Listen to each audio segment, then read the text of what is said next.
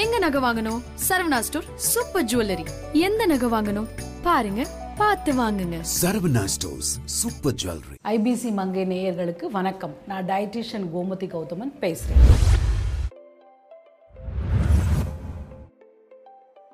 Breakfast எப்படி பண்ணலான்றதை பற்றி நம்ம பேசலாம். நம்ம வாரத்தில் நமக்கு ஏழு நாட்கள்.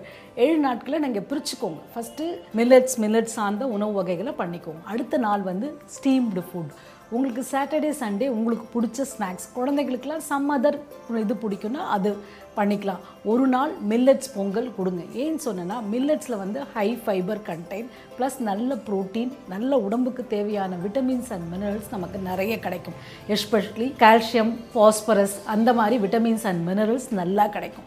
So millets pongal millets upma அந்த மாதிரி ஒரு இதில் அந்த மில்லட்ஸ் பொங்கல் மில்லட்ஸ் உப்மா பண்ணும்போது வீட்டில் குழந்தைகளுக்கெல்லாம் நம்ம கொடுக்குற மாதிரி இருந்தால் அவங்களுக்கு நட்ஸ் போட்டு கொடுங்க. இல்லை பெரியவங்களுக்கெல்லாம் கொடுக்கணும். டயபெட்டிக் பேஷண்ட்டாக இருந்தால் கொஞ்சம் வேர்க்கடலை போட்டு கொடுக்கலாம். அந்த மாதிரி கொஞ்சம் நீங்களே கொஞ்சம் டிஃப்ரென்சேஷன் பண்ணுங்கள் சட்னி கூட ஒரே சட்னியாக பண்ணிக்கிட்டே இருக்காதீங்க. அது ரொம்ப போர் ஒரு நாள் வேர்க்கடலை சட்னி ஒரு நாள் தேங்காய் சட்னி பண்ணிங்கன்னா ஒரு நாள் மின்ட் சட்னி ஒரு நாள் தக்காளி சட்னி அந்த மாதிரி வெரைட்டி ஆஃப் சட்னி நீங்கள் பண்ணும்போது தான் என்ன ஆகும்னா நமக்கு எல்லா விட்டமின்ஸ் அண்ட் மினரல்ஸும் நமக்கு கிடைக்கும். குழந்தைகளும் பெரியவங்களும் கூட அது டிஃப்ரென்ஸ் இருக்கும்போது விரும்பி சாப்பிடுவாங்க. பிரேக்ஃபாஸ்ட் டைம் என்னன்னு பார்த்தீங்கன்னா கரெக்ட் டைம் வந்து செவன் தேர்ட்டி ஆனால் நம்மளால் எத்தனை பேர் செவன் தேர்ட்டியால் சாப்பிட முடியாது.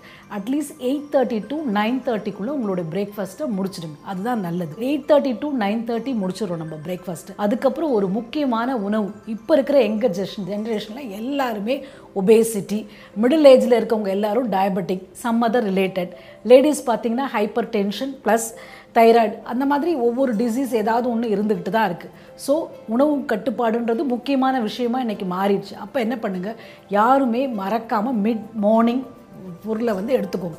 மிட் மார்னிங் நீங்கள் எடுக்கிறது ஒரு மோராக இருக்கலாம் லைம் ஜூஸாக இருக்கலாம் வாட்டர்மெலன் ஜூஸாக இருக்கலாம்.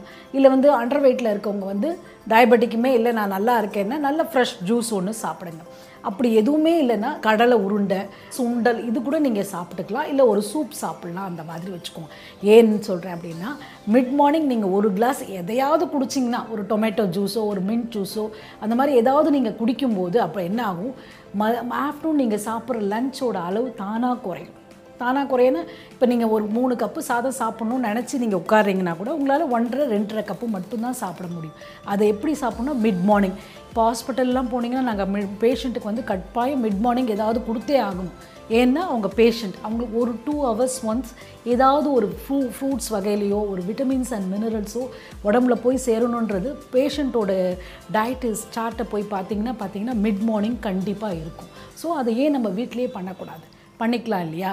கண்டிப்பாக இனிமேட்டு கண்டிப்பாக எல்லார் வீட்லேயும் ஒரு மிட் மார்னிங் குழந்தைங்க ஸ்கூலுக்கு போகிறாங்களா அவங்களுக்கு ஒரு ரொம்ப ஒன்றும் பெருசாக இல்லை. ஒரு ஏதாவது ஒரு ஜூஸ் கொடுத்து அனுப்புங்க.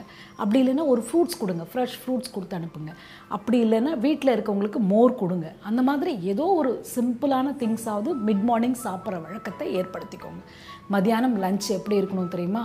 ரொம்ப வந்து கிராண்டாக இல்லைனாலும் ப்ரீஷியஸாக இல்லைனாலும் அட்லீஸ்ட் அதில் வந்து பேலன்ஸ்டாக இருக்குதான்னு பார்த்துக்கோங்க.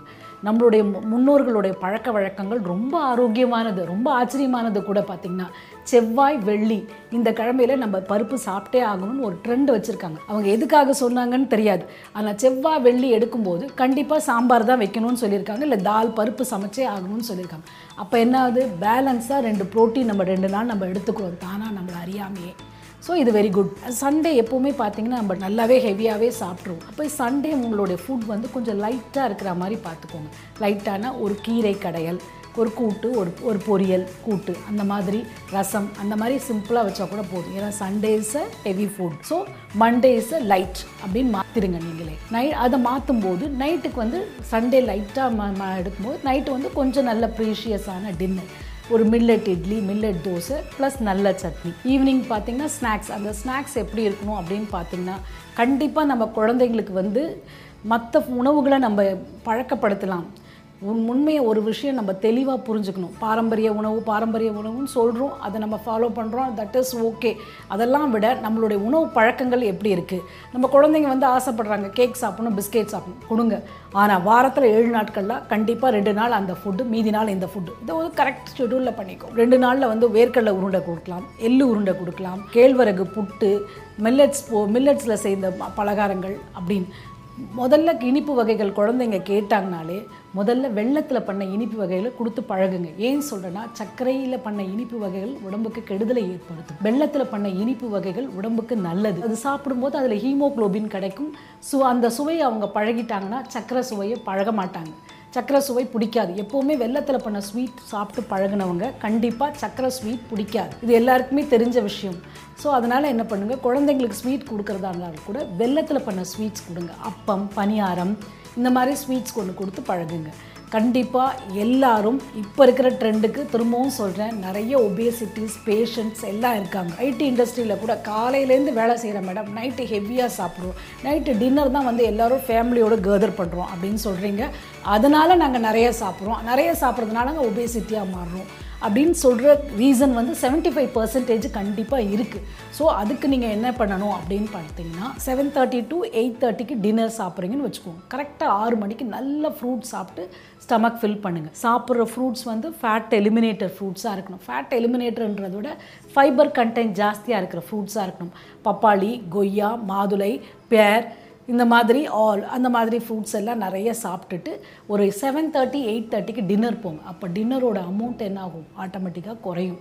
குறைஞ்சுன்னா நான் அஞ்சு சப்பாத்தி சாப்பிட்ற இடத்துல மூணு சப்பாத்தி போதும்னு சொல்வீங்க. So it's good habit fruits பால் சாப்பிட முடியலன்னா சாலட்ஸ் ஒரு நல்ல சாலட்ஸ் கொடுத்து ஃபஸ்ட்டு ஃபில் பண்ணிக்கோங்க ஸ்டமக்கை அடுத்தது என்ன பண்ணுங்கள் நீங்கள் மூணு சப்பாத்தி சாப்பிட்றது மோர் தென் எனஃப் யாருமே இப்போ உடல் உழைப்பெல்லாம் உழைக்கிறது கிடையாது. எல்லாருமே சிட்டிங் ஜாப் அண்ட் டாக்கிங் இல்லைன்னா வேறு எதையாவது. ரொம்ப உடல் உழைப்பெல்லாம் கிடையாது நமக்கு நைட்டு மூணு மில்லட் தோசையோ மூணு சப்பாத்தியோ மூணு ஆப்பம் மூணு இடியாப்பம் மோர் தென் எனஃப் சாப்பிட்டுட்டு அவரவர் வயதுக்கு ஏற்ற மாதிரி ஒரு ஹெல்த் ட்ரிங்க்ஸுனால் பால் தான் சொல்லணும். பால் மட்டும் இல்லை வேறு ஏதாவது ஃபேட் எலிமினேட்டர் சுக்கு காப்பி அந்த மாதிரி ஏதாவது குடிக்கிறதா இருந்தாலும் குடிச்சிடலாம்.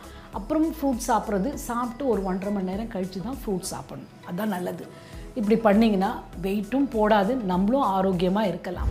ஃபஸ்ட்டு வந்தோடனே எப்படா மேக்கப் ரிமூவ் பண்ணுவோம் அப்படின்னு இருக்கும் ஸோ ஃபஸ்ட்டு வந்து வீட்டுக்கு வந்தோடனே ஃபஸ்ட் வந்து ஆல்மண்ட் ஆயில் வச்சு தான் மேக்கப் ரிமூவ் பண்ணுவோம்.